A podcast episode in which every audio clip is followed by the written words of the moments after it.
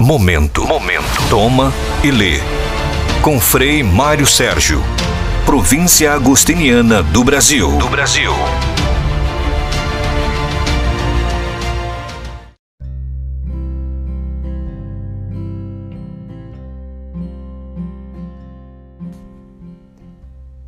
Amigos, sejam muito bem-vindos ao nosso projeto podcast sobre Santo Agostinho.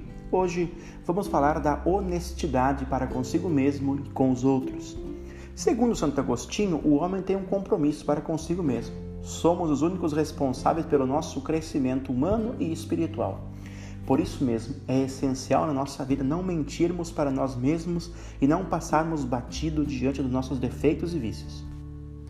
Não podemos deixar de questionar-nos, conhecer-nos e corrigir nossos caminhos tortuosos. Ser honesto significa olhar-se como se é e tentar ver as coisas como elas são.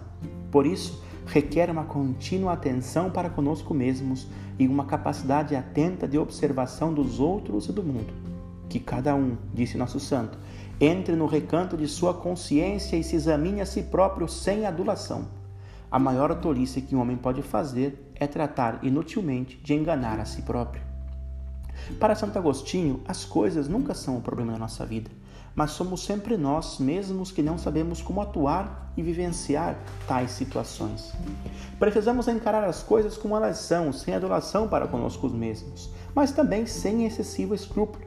Não querer enfrentar nossos defeitos ou tentar fugir dos nossos problemas se revela no final uma atitude inútil pois a vida sempre pede contas e a consciência restará sempre a nos martelar, pois é impossível que escapemos dela.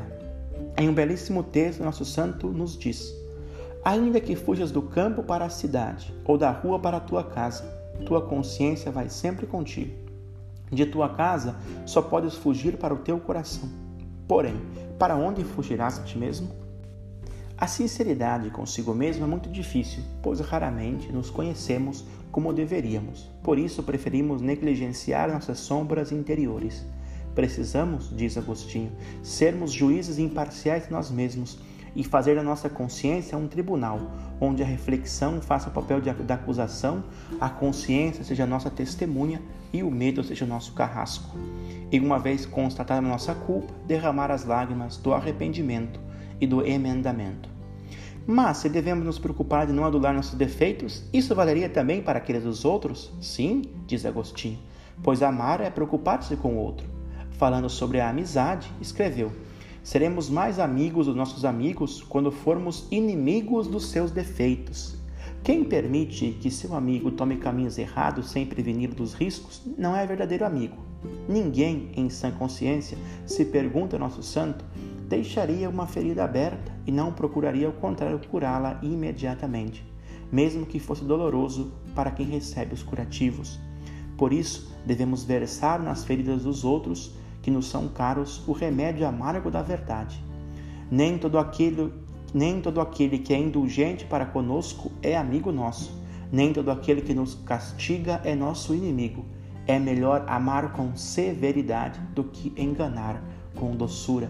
É um texto muito bonito que vale para as nossas relações humanas.